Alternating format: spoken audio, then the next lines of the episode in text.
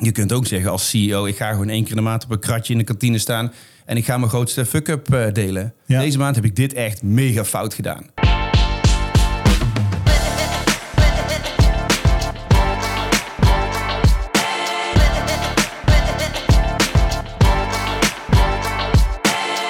Welkom en leuk dat je luistert naar weer een nieuwe aflevering van Ondernemer de podcast.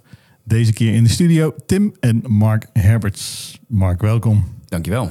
Stel jezelf even voor. Stel me zo voor, ja, ik ben Mark, eh, een van de ondernemers bij Studio Y.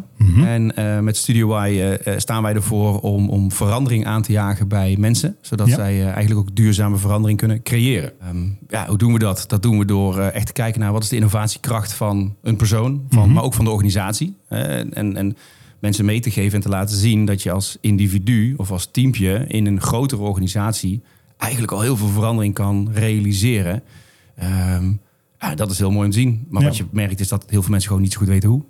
Nee, precies. En die handvat proberen we ze mee te geven. Ja, en daar gaan we het vandaag over hebben. Ja, De aflevering over innovatiekracht. ja. Mooi. Nou, we beginnen zoals je van ons gewend bent natuurlijk weer met de supersnelle stellingen. Eh, en Mark, dan eh, beginnen we bij jou. Ben benieuwd. Ben je er Kom klaar voor? Eh, ready as I'll ever be.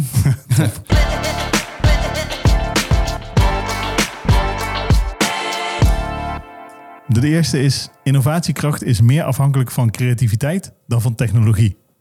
ja. Oké. De meeste organisaties praten meer over innovatie dan dat ze daadwerkelijk implementeren. Ja. Oké. Ja. En diversiteit in je team is de sleutel tot succesvolle innovatie. Oeh. Eh, nee. Oké. En welke stelling zou je graag willen toelichten? Ja, dan, ik wilde in eerste instantie gaan voor die tweede, maar nu toch wel Ja. even die laatste. Oké. Ehm, want het, het woordje waar ik een beetje, een beetje de mistie ging, was het woordje sleutel. Mhm. Het is denk ik niet de sleutel, maar het helpt wel. Uiteindelijk eh, gaat het erom hoe kun je elkaar versterken. Ja. En ik denk dat sowieso een, een belangrijk element tot succes in de breedste zin van het woord is eh, dat je moet weten wat je niet kan en daar de mensen bij moet verzinnen, vinden, zinnen, vinden Mhm. die dat wel kunnen. Ja. En die dat dus met jou samen kunnen gaan doen. En dat geldt bij, bij innovatie niet heel anders.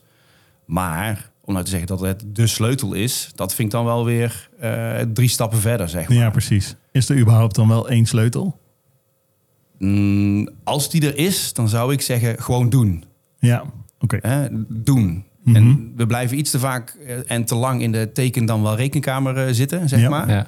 Eh, en dan eh, blijven we doordenken omdat we niet durven die stap te gaan maken. Mhm. Dat we niet durven om fouten te gaan maken. Ja. We zijn zo geprogrammeerd op een of andere manier om geen fouten te maken. Hè. Ik, daar wijd ik een beetje aan het onderwijssysteem, heel eerlijk gezegd. Want Mhm. daar gaat het alleen maar om om het goed te doen. Ehm, dat we vergeten gewoon te doen en te leren van die fouten die we maken. En ik denk dus als er een sleutel is tot succesvol innoveren, dan is het zeker gewoon te gaan doen Ja. en dus ook fouten te maken. Tof. Ja, Oké, mooi. Nou, daarover straks meer. ja. Maar toch nog even naar puntje 2. Ja, Ben wel benieuwd naar de uitleg. en goed. Ja, dus de meeste Ja. organisaties praten meer over innovatie dan dat ze daadwerkelijk implementeren. Ja, nou ja. eh, ik zie het gewoon. Mhm. Hè, de organisatie waar wij veel mee werken. En dan praat je echt over de grotere organisaties van, van, eh, van Nederland. Ja. Denk aan ministeries, provincies, maar ook aan, aan de corporates als een KPN. Mhm. Ehm, ja, Oké, KPN is een slechte noem, naam te noemen, want daar gebeurt wel heel veel over. Dus om even die kader te stellen. KPN een slecht voorbeeld is nu. Maar eh, wat we zien is, is dat ehm, er veel gepraat wordt over innovatie. Het is ook Mhm. een soort buzzword hè, tegenwoordig. Eh, als je ook vraagt de mensen, wat is innovatie? Dan krijg je of hele verschillende antwoorden of een heel vaag antwoord vaak. Ja. Bottom line komt het er meestal op neer dat het toch wel meer gaat over de technologische innovaties dan dat waar wij voor staan, de sociale innovaties Mhm. over de mensen. Ehm, en dan horen we heel vaak, het is iets waar we mee bezig moeten zijn. Oh ja. Wij kregen Ja. letterlijk ooit een keer een telefoontje, dat is wel een paar jaar terug, ehm, met de vraag van ja, we willen graag eh, drie hackathons organiseren. Een Mhm. innovatie-events om dus echt iets nieuws te realiseren in een korte tijd. Hè, en eh, kunnen jullie dat organiseren? Ja, ja, ja, in principe kunnen we dat. Maar waarom wil jij drie hackathons organiseren? Ja. Het was het antwoord van ja, hè, dat is, eh, vinden we belangrijk. En jonge mensen vinden dat heel tof. Dus we willen dat graag eh, voor de jonge mensen doen. Oké, maar als dat de reden is, dan denk ik dat het goed is als we eerst even om de tafel gaan zitten. Want dan gaan wij het niet doen namelijk. Nee, precies. Nee, Want dan ga je energie losmaken hè, om die vervolgens weer dood te slaan en er niks mee te doen. Nee. Ja. En dat is misschien nog wel veel gevaarlijker. Mhm. Dus dat Ja, moet je niet doen. Eens, ja. Eh, uiteindelijk zijn die drie hackathons nooit eh, daglicht gezien, maar zijn wel op een andere manier met hun eh, innovatieve projecten op gaan stellen. Ja, Dus ja tof. daar zit Zelfde wel een belangrijk iets. Ja, Ja. ja. precies. Mooi. Dus als je het hebt over, er wordt meer over gepraat dan gedaan, ja, dan heb je het over dit soort dingen. Mensen Mhm. hebben het erover, want we moeten er iets mee.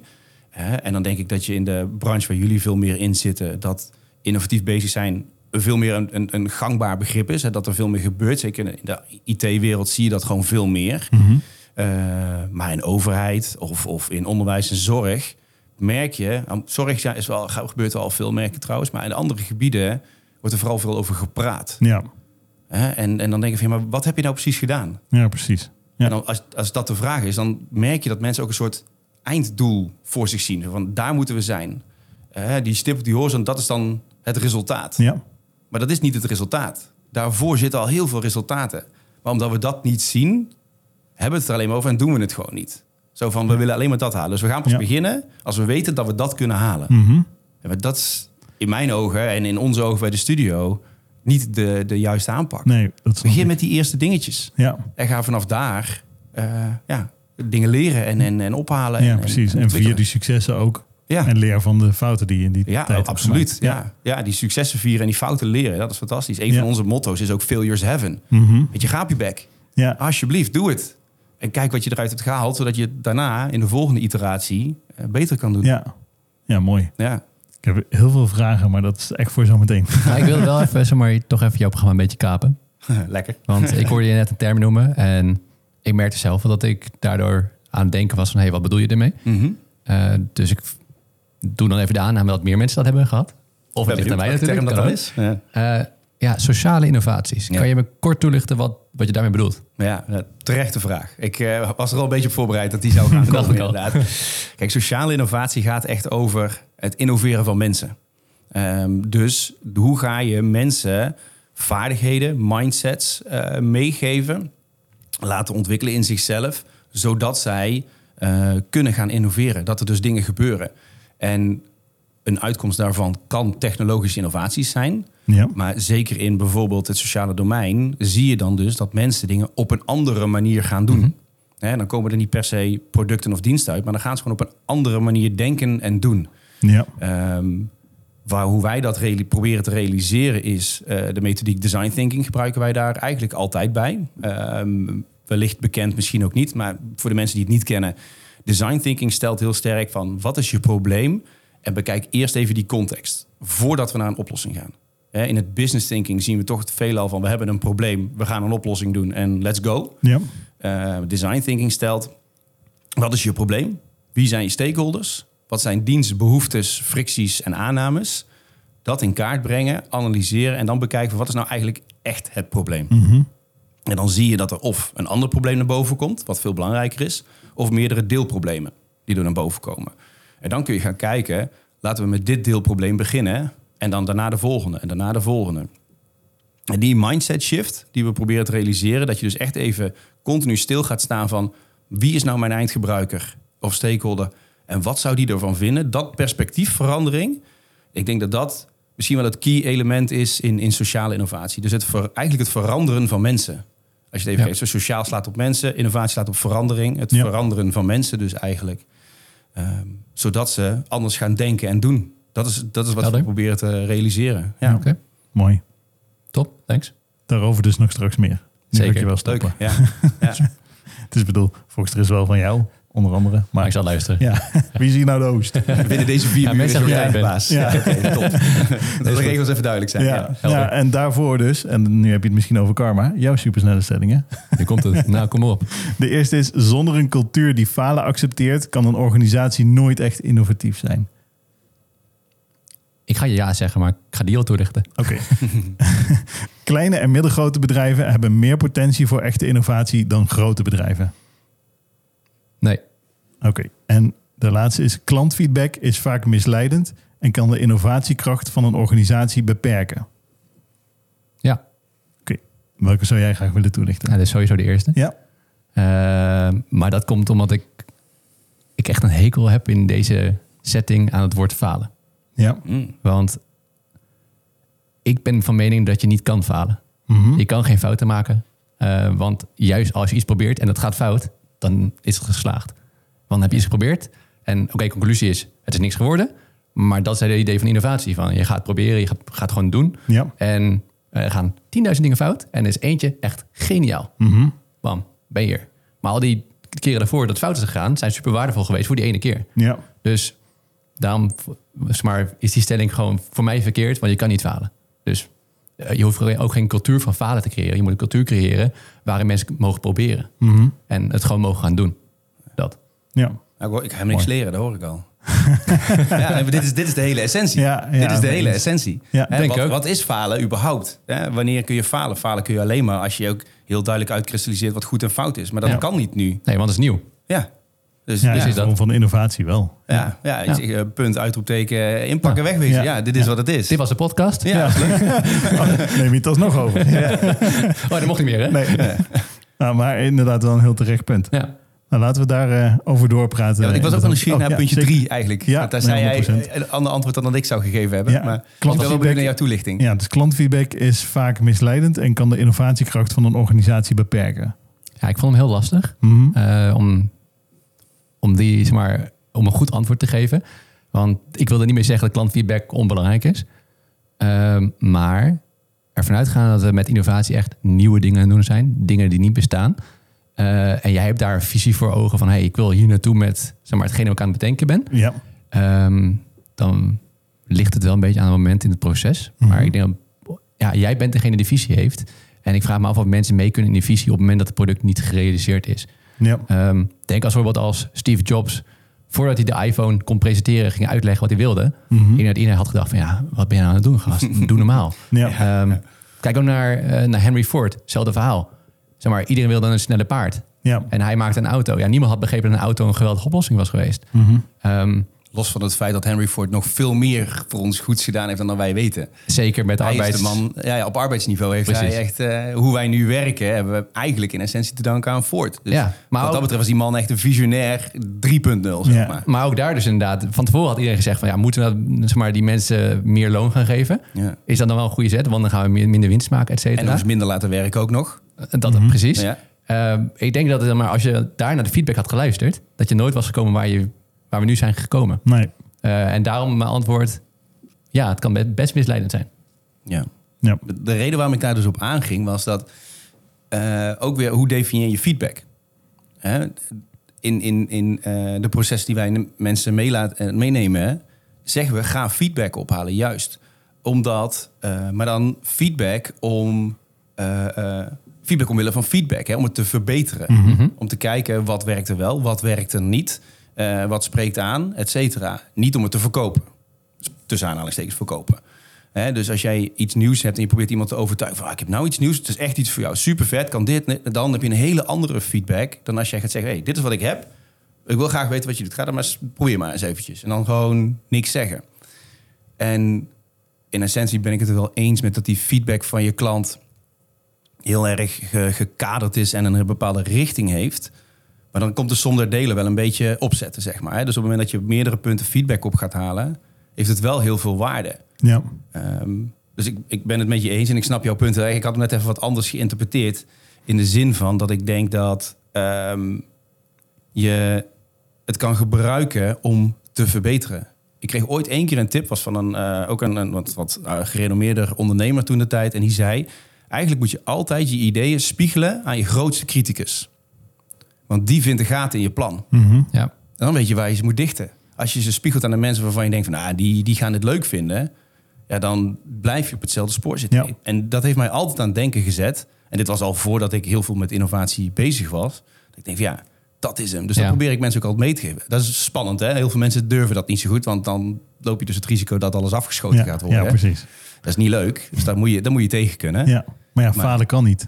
Dat hebben we net gezegd. Ja, zeker. En, ja. en down the line is het denk ik zeg maar, de beste optie. Want lange termijn ga je er toch een keer achter komen. Ja. Ja. Ja. Ja, beter nu dan eh, straks. Ja, Ja. zeker.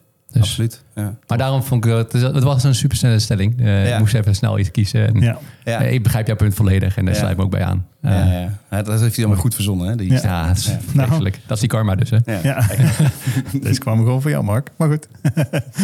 Eh, check. Nou, laten we gewoon lekker doorgaan naar het eh, hoofdonderwerp. En dat is in dit geval dus innovatiekracht.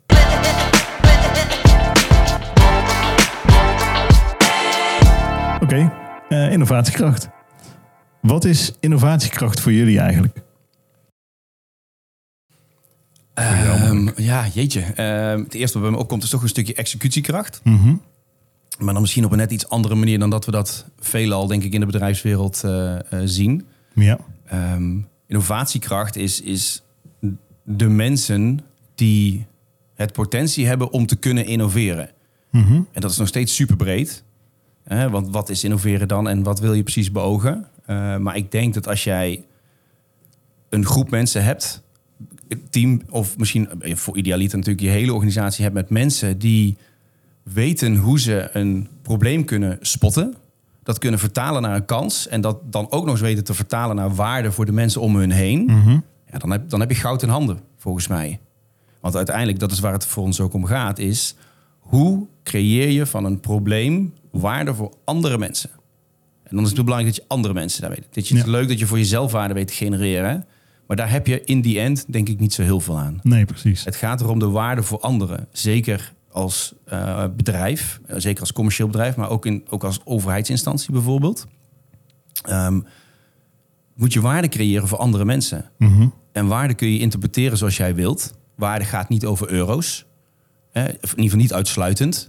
Eh, waarde gaat ook over waardevermeerdering van een dienst die je levert. Ja. Binnen dezelfde price range als dat je het al doet. Ja. Maar gaat ook over eh, eh, net even dat extra dingetje kunnen doen.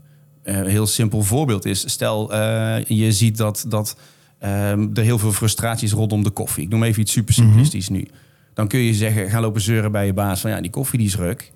Maar je kunt ook kijken hoe je daar zelf iets mee kan. Ja. Hè? Of dat je daar zelf aan want daar word je heel veel mensen mee blij. Misschien, en dat, dat maakt niet eens uit dat je zelf geen koffie drinkt, bij wijze van spreken. En dat kun je natuurlijk op grotere schaal ook eh, eh, naar kijken. Ja. Ehm wij deden een tijd geleden een, een, een vraagstuk over medicijnresten in het drinkwater. Mhm. Heel veel mensen in Nederland gooien hun restant medicijnen gewoon door het toilet heen. Nou, Ja. Dat spoelen ze weg. Eh, maar dat is eigenlijk super slecht. Mhm. Want indirect komen er op microniveau, dat komt dat in ons drinkwater weer terecht. We krijgen dat nooit 100% eruit gefilterd. En in sommige gemeentes is dat een stuk erger dan in andere gemeentes. Ehm, maar hoe ga je dat nou tegen? Dan ben je dus echt bezig met waardevermeerdering voor anderen. Zeker als je niet zelf in die gemeente woont. Ja. En, en eh, daar kwam vooral uit dat een stukje bewustwording op bewustwordingsniveau echt flinke slagen te halen waren. Mhm. Dus het innovatieve zat hem daarin dat op bewustwordingsniveau eh, daar iets mee gedaan moest worden. Ja. Mensen wisten het gewoon niet dat je dat niet mag doen, dat dat dus een slecht idee is. Hè? en, en dan ben je dus echt aan het kijken van oké, wat is een probleem? Wat zijn daar de kansen in? En hoe ga ik daar dan dus waarde uithalen? En Ja. de waarde was gewoon een, ja, eigenlijk een marketingcampagne, heel Ja. eerlijk gezegd. Ja. Weet je, daar zit ook wel waarde. Mhm. En dat Zeker. is bijna niet te vertalen naar eh, euro's als in winst-euro's. Nee, dat klopt. Maar waarom is innovatiekracht dan wel zo belangrijk voor organisaties?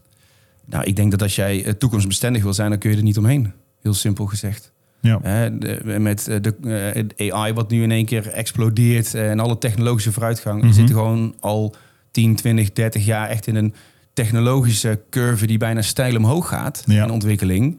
Ehm, en dan kun je reactief gaan doen. Maar hoe mooi zou het zijn als je proactief kan zijn? Ja, en zo precies. wendbaar en adaptief kan zijn dat je daar continu eigenlijk op voor kan lopen. Of Ja. in ieder geval in mee kan komen. Ja, precies. Nou, Tim, jij hebt er zelfs je baan van gemaakt. Als directeur innovatie. Zeker, ja.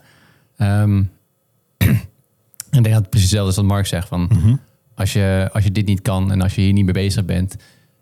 dan denk ik dat je ook zeg maar, naar je klant toe niet meer voorloopt op je klant. Mhm. En uiteindelijk zeg maar, is alles wat je doet, zeg maar, is het zaak dat je voorloopt op je klant. Ja. Ehm, want ja, ik, ik ga geen. Ik, alles wat, wat, wat wij hier doen, zou elk mens theoretisch kunnen. Ja. Alleen je moet heel veel tijd investeren om dat te kunnen gaan doen. Mhm. En dat is waarom mensen bij ons aankloppen van... hey, kunnen wij die dienst bij je afnemen? Hoeven wij niet de tijd te investeren? En krijgen we toch zeg maar, hetzelfde resultaat Ja. als het ware. Ehm, als je die, zeg maar, die voorsprong verliest... ja, dan kloppen mensen niet meer bij je aan. Mhm. Zo simpel is het, denk ik. Ja, En dat is het belangrijke van, hey, ben ik gefocust op, nou, in ieder geval nieuwe ideeën, innovatie, ben ik gefocust op vooruitgang ja. om die voorsprong vast te houden. Maar, En ja. dat, maar kun je dan ook zeggen, als je als ondernemer dus niet innovatiekracht omarmt, dan ben je gedoemd om te falen. Ja. Die durf ik wel zo stellig te zeggen, ja. ja, met zie jou nuance... wilde bedenkelijk kijken. Nou, nee, ik ben het met je eens, maar het is wel, zeg maar, er zit wel een nuance, denk ik. Mhm. Ehm, en het is een nuance die, zeg maar, ik denk dat deze voorwaarde er altijd is. Maar als er geen andere mensen in die, jouw markt zijn die ook innovatief zijn, Mhm. dan zou je nog wel kunnen overleven.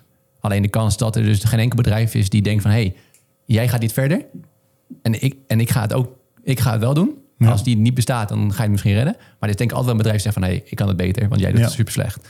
Eh, Dus uiteindelijk heb jij helemaal gelijk. Maar het is wel zo van, oké, er moet wel een partij zijn... die dan gaat zeggen, hé, hey, ik ga het anders doen. Ja, Want dan pas verlies je het echt, zeg maar. ja, precies. Maar dan, maar dan blijft natuurlijk ook een beetje het punt staan van hè, wat is innovatie weer? Ik vind het altijd heel interessant over na te denken. Wat is puntje, puntje, puntje. Dus daarom Ja. en hè, vanuit onderzoek weet je, heb je dus drie cirkels van innovatie. Misschien, misschien dat jij ze kent, omdat je veel met innovatie bent. Je hebt dus die eerste cirkel en dat wil eigenlijk zeggen, het bestaat al lang. De meeste mensen doen het al. Alleen voor jou is het nieuw. Of voor jouw organisatie is het nieuw. Hè? Ja. Eh, dus is het innovatief. Ja, Die tweede cirkel gaat er veel meer over. Het bestaat al wel en het gebeurt alleen op andere vakgebieden. Alleen binnen jullie hele vakgebied is het, of hele branche is het nieuw. Eh, dus hè, het onderwijs doet het al jaren, maar binnen de zorg is het denk ik, wow, dit, dat we dit niet eerder bedacht hebben. ja. Dus is het innovatief. En dan heb je die derde cirkel, en die gebeurt eigenlijk zelden tot nooit. Dat is dat het compleet nieuw is. Het bestond niet, we hebben iets compleet groundbreakings, iets nieuws eh, eh, gecreëerd. ja. Heel vaak denken mensen dan aan een Facebook of zo. Mhm. Maar dat was het ook niet. Want Facebook is ook gewoon een voortproducer van MySpace. Ja. Wat in de jaren negentig vooral in de muziekwereld heel, heel populair was. Maar het was in essentie gewoon een social media platform. Ehm, dus het is interessant inderdaad wat je zegt. Dat hè, als, als eh, de andere kapers op de kust er niet zijn... dan, is het een, dan, ja, dan heb je geluk met zoveel woorden. Dan wordt het misschien wel wat, wat makkelijk kun je blijven staan. Maar ik vind dat een, een relatief kleine kans, Zeker, denk ik. Ja. Ehm, en en ik zat te denken aan een heel praktisch voorbeeld. Het is eigenlijk ook het voorbeeld van eh, Blockbuster. De, de videotheek uit Amerika. Hè. was in de jaren 80, 90 enorm. Hè. Het was een beetje de videoland van, van eh, Amerika. Ehm, en die man, die directeur, eigenaar, die CEO... die had eh, in, rond 2000 eh, twee jongens op bezoek... eh, die hem een, een, een idee hadden om via internet video's te gaan verhuren. Ja. Dan kon je dus online bestellen van ik wil deze video en dan werd die thuis bezorgd en dan kon je hem terugsturen. In plaats van dat je dus naar zo'n zo'n zaak moest.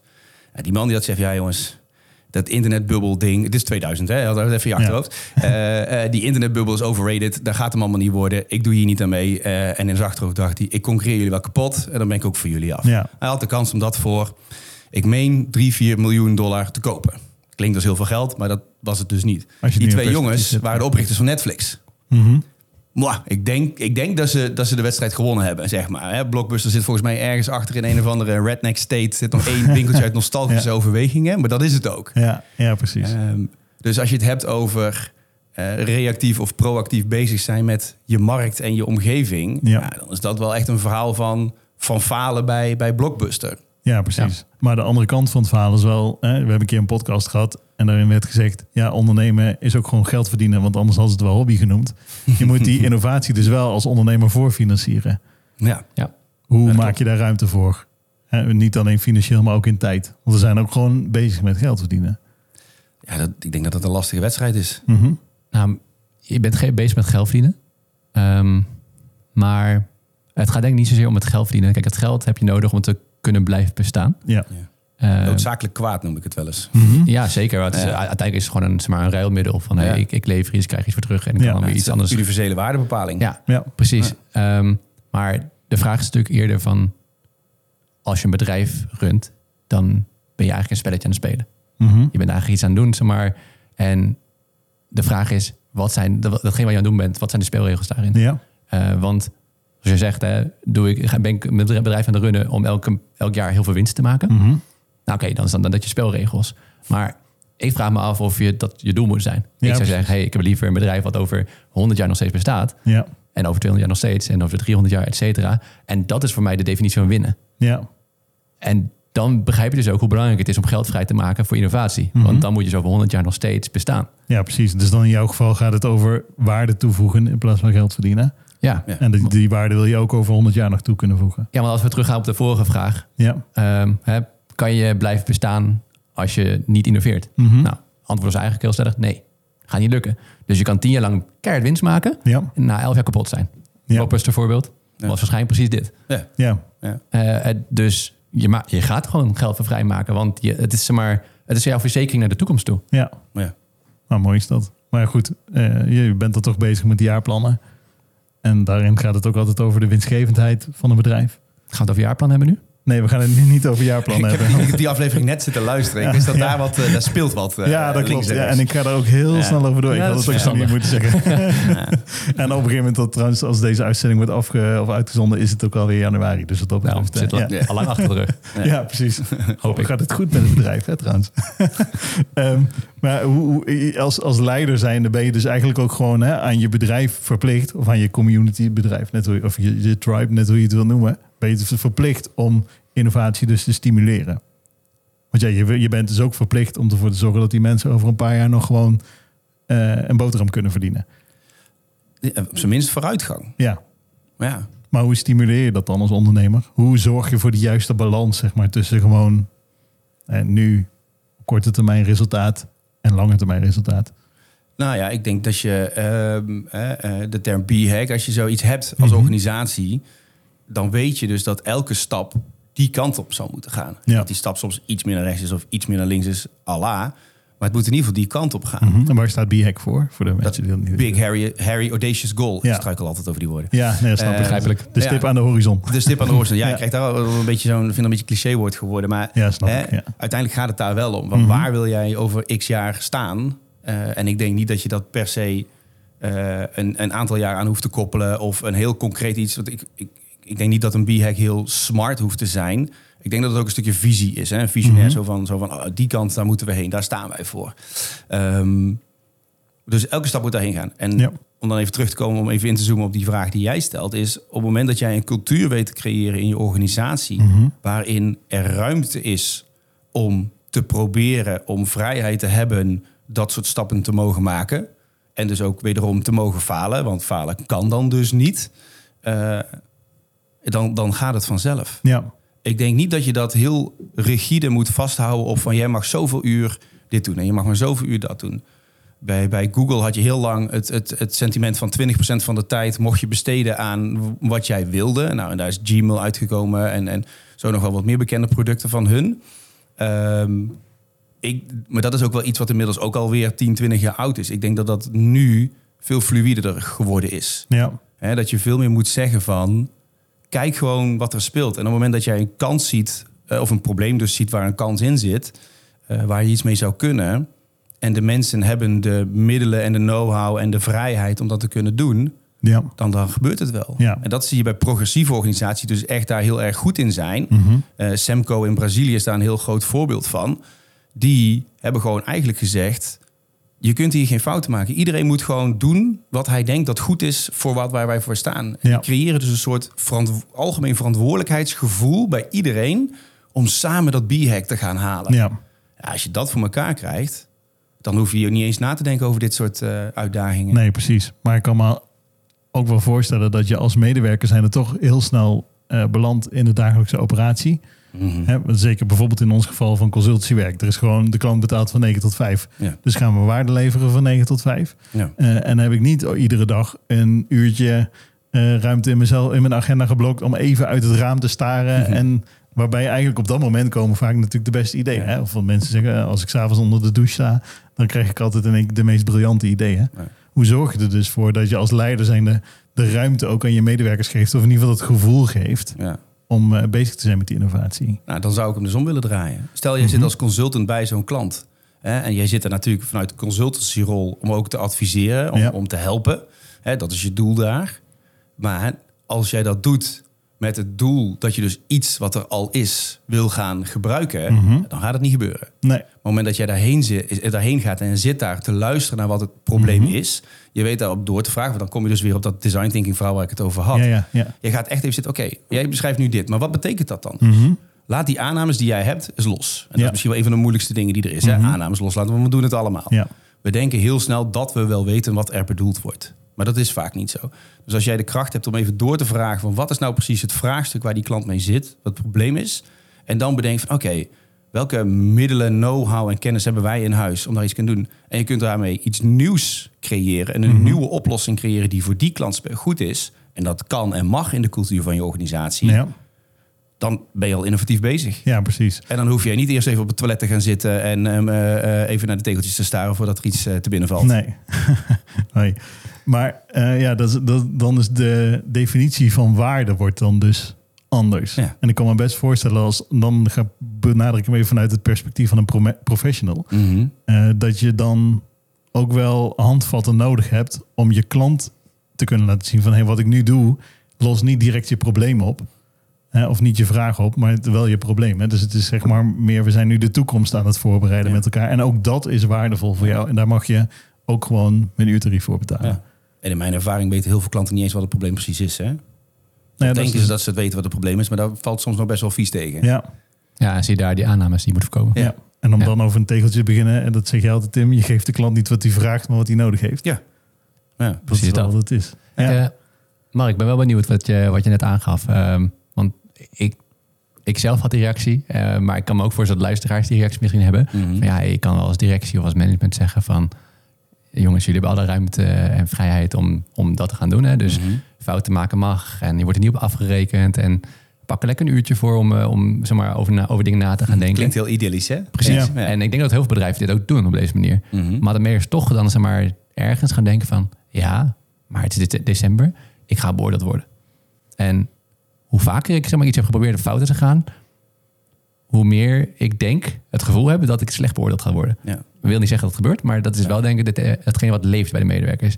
Hoe gaan dan de succesvolle bedrijven, je zei net, je- die- dat Braziliaans bedrijf als voorbeeld, hoe gaan die ermee om om dit echt zeg maar, in de kern van de medewerker te laten komen? Ja. Die, die doen niet aan beoordelen. Dat is eigenlijk het hele simpele antwoord. Mhm. Ik vind dat zelf ook altijd een hele lastige. Hè? De, eh, ik heb zelf Human Resources gestudeerd. Heb Ja. een tijdje als recruiter ook gewerkt. eh took a turn somewhere en nou doe ik dit.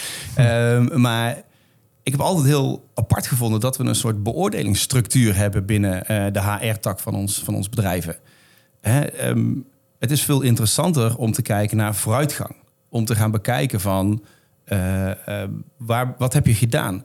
En als je dan ook meeneemt dat fouten maken ook vooruitgang kan zijn, dan tackle je dat probleem dus al. Dus ik denk dat daar een belangrijk ding eh, in zit. Die, die vrijheid die mensen moeten ervaren om te mogen experimenteren, moet je heel ver doortrekken. En ik denk dat als je daar als, als eigenaar, directeur, managementlaag het voorbeeld in moet geven. Ja. Zou je er dan ook gewoon een KPI op moeten zetten? Om het dan toch maar lekker meetbaar te kunnen maken? Vanuitgaande dat je het meetbaar wil maken, ja, Ja. Dan, dan kan het. Kijk, KPI's zijn in essentie niet slecht. Mhm. Hè? Het is ook een handvat. Wij worstelen daar intern ook wel eens mee. Ehm, wij, onderwijs willen ook een sociale impact maken. Ja. Eh, maar je wil wel weten of dat je vooruit moet. Hoe ga je dat meetbaar maken? Inderdaad, terechte vraag. Nou, dan ga je ook naar de KPI's kijken. En KPI's hangen we stiekem heel vaak op aan eh, kwantiteit van verkoop bijvoorbeeld. Of Mhm. euro's of iets in die geest. Ja. Maar hoe meet je nou die impact die je maakt? Ja. Ehm, wij hebben er wel eens over nagedacht. En ik weet dat ze bij Fairphone, hè, doen ze dat ook. Die hebben gewoon een soort eigen creditsysteem opgetuigd. Dus die hebben gewoon gezegd van alles wat wij dus op sociaal impact niveau doen, heeft een x aantal punten. Sommige 1 punt, 2 et cetera. Maakt niet zo heel veel uit wat die schaal exact is, als iedereen maar hetzelfde hanteert. Mhm. En dan kun je er dus KPI's aan gaan koppelen. Ja. Maar dan komt het er wel op neer dat je dus aan het eind van de rit niet afgerekend moet worden op die KPI's. Die KPI's moeten veel meer een soort handvat zijn om meetbaar te zijn. Ja. Niet om eh, eh, doelstellingen te behalen of iets. En zo, zo gebruiken we wel KPI's, meestal dan in ieder geval. Mhm. Maar wij zien het veel meer als gewoon een middel om je eigen vooruitgang meetbaar te maken. Ja. Ja, dus meer een inspirerend getal. Ja, dan ja bijvoorbeeld. hard, Ja. ja, dan Ja. dat je het bonus ervan afhangt. Ja, ja. Ik, ik, ik geloof heel eerlijk gezegd ook niet per se in een echt een bonusstructuur. Mhm. Want ik geloof niet dat. Nou, kijk, op het moment dat we een bonusstructuur hebben, hè, we halen onze target en we krijgen een bonus, dan zijn mensen happy. Hè, en dan zijn mensen blij en dan gaan ze er eventueel nog wat harder werken. Dus denken we bonussen werken. Maar op het moment dat je hem gaat redeneren vanuit het feit dat je zegt: ehm, de intrinsieke motivatie van mensen om gewoon sowieso goed te willen doen, om gewoon sowieso vooruitgang te willen, dat werkt nog vele malen sterker. Ja. Dus er zijn ook voorbeelden te verzinnen waarin ze eh, een nieuwe vorm van ondernemen, waarin je dus mensen een soort aandeelhouder maakt van jouw bedrijf. Dus Mhm. iedereen die bij jou komt werken, krijgt geen bonussen, maar aandelen. Die dus gekoppeld zijn aan de winstresultaten. Dan maak Ja. je dus, als je het echt aan de euro's op zou willen hangen, Mhm. mensen dus eigenlijk mede verantwoordelijk voor het succes van het bedrijf. Ja. En dus prikkel je die intrinsieke motivatie. Ja. En als je dan ook zegt van nou, we willen ook graag nieuwe dingen doen, doe het ook maar eens anders. Tuurlijk komt het op neer dat je dan dus het voorbeeld moet gaan geven. Het is heel makkelijk om vanuit je ivoren torentje te zeggen van hey jongens, eh, jullie mogen lekker falen, maar eh, je hebt wel je targets niet gehaald. Ja. Ja, da- daar rijmt niet helemaal Precies. lekker. Nee, precies. Nee, dat Dus is waar. Die cultuur, moet, je- die, die moet je heel breed uitmerken. Het zit er meer Mhm. als alleen maar in enkele factoren. Ehm, en dat vinden we spannend. Ja. Want daarmee Ja. zul je eh, zeker in, in grote organisaties, maar in bedrijven, toch ook een stukje vorm van controle en macht moeten loslaten. En nou, ik denk dat er genoeg directeuren, CEO's zijn die wellicht in een maand meer verdienen dan ik in een jaar. eh, eh, dat heel lastig gaan vinden. Ja. Want dat zul je los moeten laten. ja, precies. En, en hoe laat je dat dan los? Met lef om te beginnen, denk Mhm. ik. Door het, te- door het te doen. Ehm, ik hoorde in een interview dat Elon Musk is geen micromanager, maar een nanomanager. Hè? Die weet dus blijkbaar Ja. alles van wat er precies gebeurt. Ja, goed, ga er maar aan staan. Je moet het maar willen.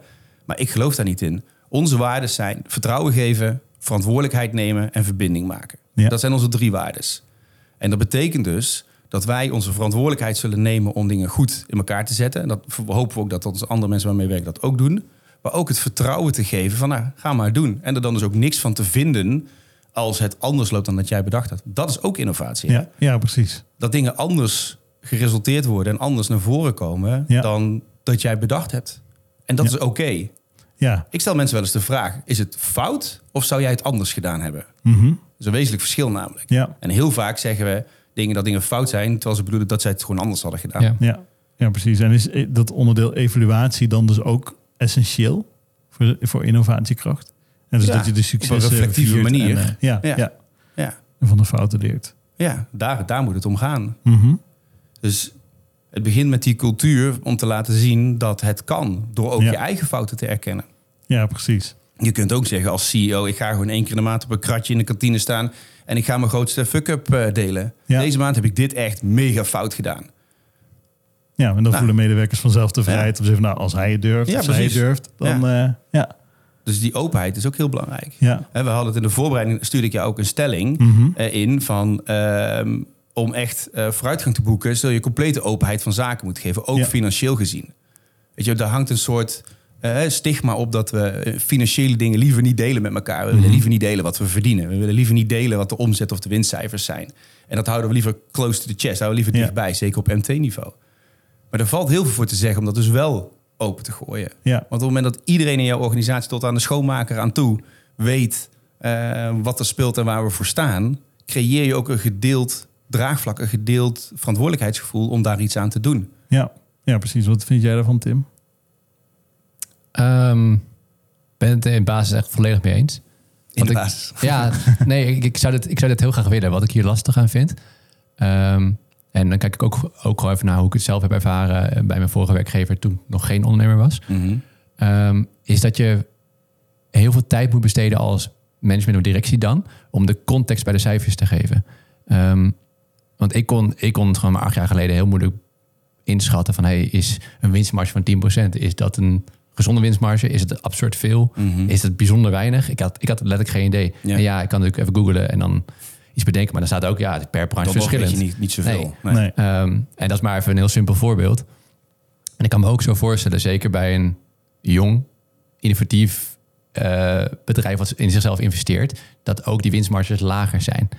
Eh, en dan, dan ben je denk ik heel veel tijd kwijt aan context geven van ja, maar wacht eens, die winstmarge van 2%, dat betekent niet dat we een slecht bedrijf zijn. Nee. Dat betekent niet dat we over twee jaar of drie jaar geen baan meer voor je hebben. Ja, maar winst betekent per definitie dat je iets hebt overgehouden onderaan de streep. Zeker, Ja. zeker. Maar nog steeds gaan mensen denken, denk daar wel die aannames weer doen. Van hé, maar wacht eens, als ik naar andere bedrijven in de sector kijk, dan eh zit ze op 20%. Ja. Zijn wij niet stabiel? Eh, en maar als daarover gepraat kan worden. Kijk, op het moment dat je die cijfers openlijk beschikbaar stelt binnen jouw bedrijf. ehm, er zullen er een hele hoop zijn die denken. Het zal me allemaal niet zo boeien. Die willen, hoeven het ook allemaal niet te weten. Die zitten er ook genoeg. Maar de optie is er.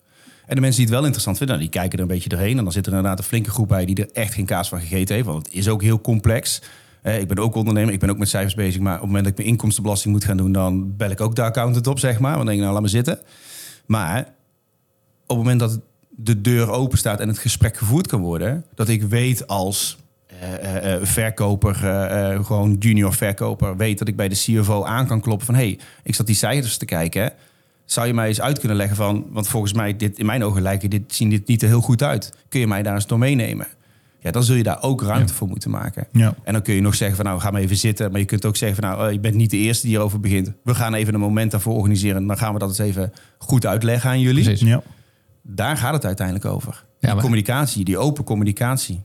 Ja. Dat je die vraag mag stellen. En, en daarom dus, maar ik ben het in basis met je eens. Want ik zie dus heel veel dat dan die tweede stap niet gezet wordt. Waardoor Ja. er eigenlijk meer vraagtekens ontstaan. Ja. En waardoor je eigenlijk juist de mensen remt En in. dan heeft het dus ook geen nut meer. Nee, Precies, nee, dan ga je dus weer terug naar het begin. En dan Ja. kun je net zo goed gewoon meteen maar heel rigide Ja. gaan doen. Nee, Ja, dat precies, klopt. dat. Ja. Ja. Mooi. Wat zou jullie grootste tip zijn om innovatiekracht te stimuleren bij organisaties? Hmm. Het is wel lastig dat je nu zeg maar gelijk de uiterste pak van wat de, de grootste tip is.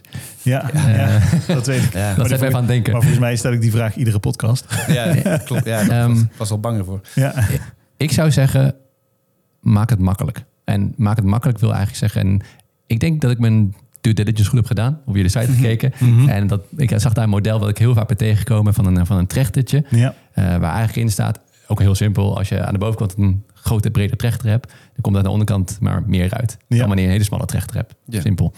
Eh, en voor de mensen die eh, even willen weten wat het precies is... check even de site. ja, we zullen het even Eh, in de show notes zetten. Ik hoef mijn eigen marketing niet eens te doen. Precies. Nee, Nee, dat top. is- Geen probleem. Ja. Eh, Stuur maar- factuur mij. Ja. Komt eraan. Maar mijn punt daar is van, hey, als dus die trechter, trechter heel breed gemaakt wordt aan de Mhm. bovenkant, dan komt er dus heel veel uit aan de onderkant. Ja. Eh, ook als het allemaal shit ideeën zijn, want dat is zeg maar, het falen wat er niet kan. Ja. Dus lekker makkelijk. Eh, dus maak een, maak een plek waar mensen hun ideeën kunnen droppen. Ja, En zorg ervoor dat het zo min mogelijk tijd kost. Net zoals dat we tegenwoordig met werf en sele- en selectie zeggen van... hey, ik wil dat mensen kunnen solliciteren met een appje. ja, Nou, bam.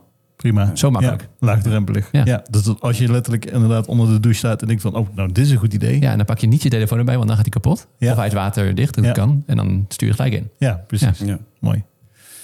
Ja, ja, het is een hele mooie inderdaad. Ik zat te denken toegankelijkheid inderdaad. Mhm. Ehm, kijk, voor mij vind ik het wel ook heel belangrijk in die context, als even daarop voortbedurend is, welk probleem los je op?